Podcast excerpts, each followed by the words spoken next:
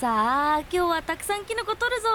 あ危ない。えなにちょっと行ってみただけです。なにもう勘弁してくださいよ。いきなり危ないなんて言われたらびっくりするじゃないですか。森にはいろんな危険が潜んでいますので気をつけてくださいね。わわかりました。ちゃんとこれからは周りに気をつけながら森に。あ問題です。いきなりの謎々もびっくりするわ。紙に書かれた木ってどんな食べ物でしょう？紙に書かれた木？シンキングタイム。ふんふんふんふん。はい終わりです。短っ。シンキングタイム。短っ。答えは？答えは？だいたい1分後。その方が長っ。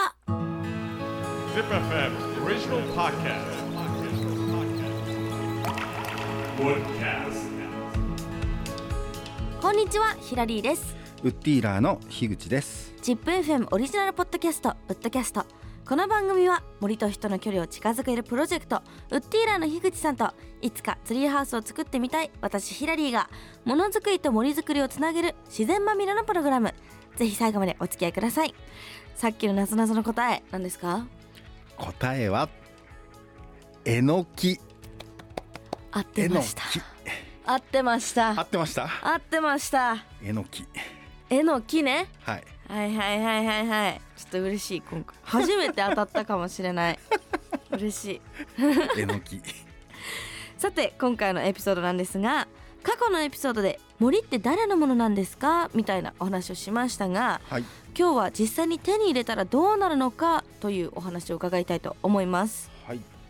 まずあのヒラリーさん日本には森林法という法律があります。森林法。はい。あの森林法第1条にはこう書かれています、ん。この法律は森林計画保安林その他の森林に関する基本的事項を定めて森林の補足培養と森林生産力の増進等を図りもって国土の保全と国民経済の発展等に、えー資することを目的とする。おなんかすごい難しいですね。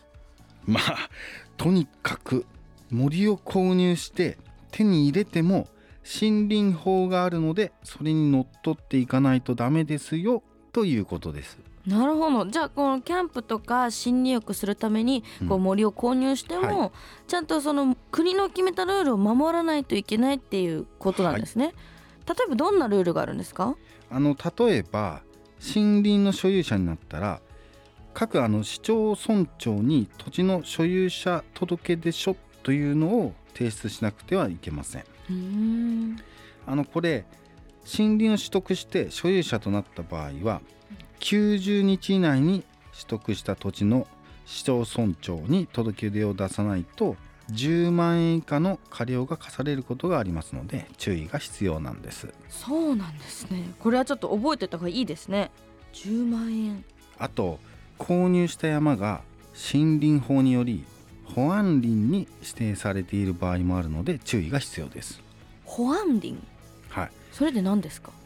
保安林はこの水源の寛容土砂の崩壊その他の災害の防備生活環境の保全形成等特定の公共目的を達成するため農林水産大臣または都道府県知事によって指定される森林のことです、うんちなみに保安林に指定されていても普通に変えたりするので森林を購入する際はちゃんと確認しないといけません。ん。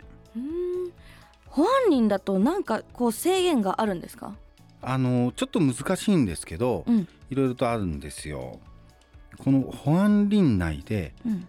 立ち木を伐採する場合は都道府県知事の許可または届け出が必要となり指定された方法及び限度に従って伐採をする、じゃあこれは勝手に切っちゃいけないってことなんですね。そうなんでですよ。切るときは毎回聞きに行かなきゃいけない。そう。お伺いを立てないといけないんですよめね 他にもねあるんですね、はいこの保安林内において土地の整地や掘削などの形状変更、うんうん。立ち木の損傷といった土地の形質変更などの行為をする場合には都道府県知事の許可を受ける。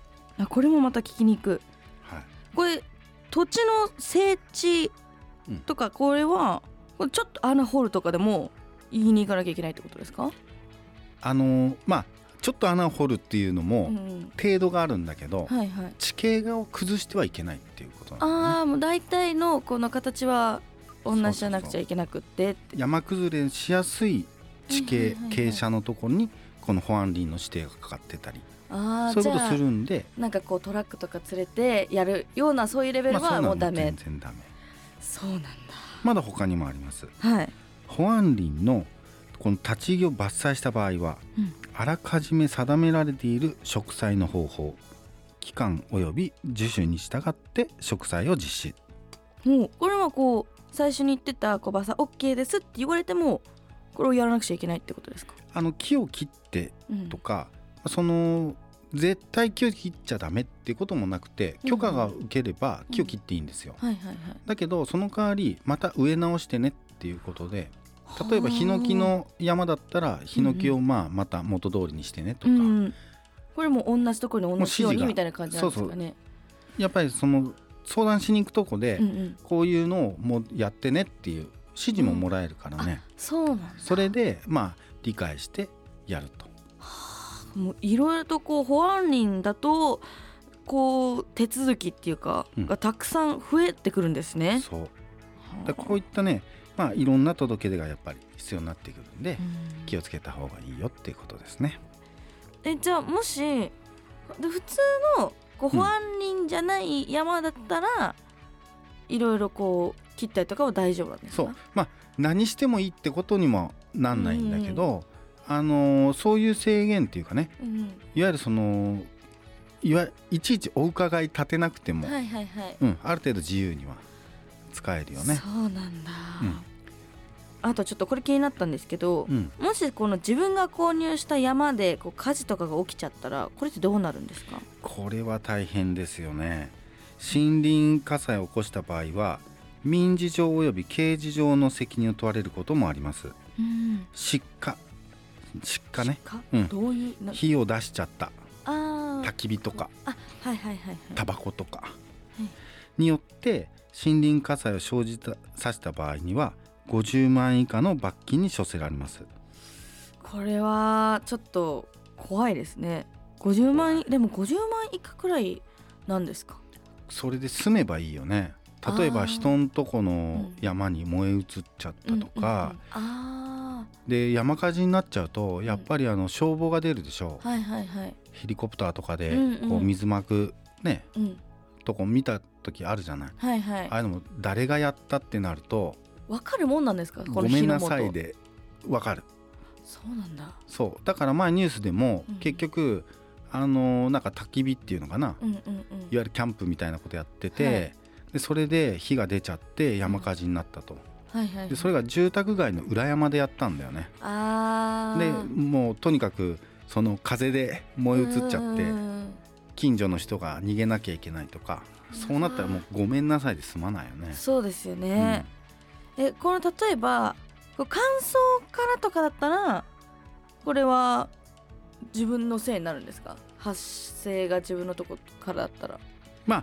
あのね山火事ってね結構その乾いてるとこでうんこの風が吹くじゃん？うんそうすると枝とか木の幹がこう擦れ合ってうんそれで火が出る場合もあるしそういうこと。それはねよっぽど乾燥してるその例えばヨーロッパとかそういう乾燥した地区はそういうことはあったり、うんうん。うんただ日本の場合は雷が落ちてねそれでね火が出るってこともあるんだよね。ね山火事の原因ってねうん結構雷っていうのもあるんだよ。それは自分のせいにはさすがにはならないですよね。まあ地震雷洪水はしょうがないよね。うん。あそうなんだ。失火っていうのはまあその人間が原因でっていうことなんで、やっちゃったっていううん。じゃあもうかなりこう火の元には注意が必要ですね。そうまああの山を購入してあれ？これって違反行為なのかな？とかまあ不安に思ったら弁護士さんなどに相談することをお勧めします、うん。そうですよね。この山で境界もねこの曖昧だったりしますし、はい、知らないうちにね他の人の山に入ったりこうキノコとか取っちゃったりして、うん。後でこうトラブルに起きたりとかそういうこともちょっと嫌なんでね、ぜひあの皆さん相談とかしてくださいね。はい樋口さん今回もありがとうございました、はいありがとうございました。ウッドキャスト次回もお楽しみに。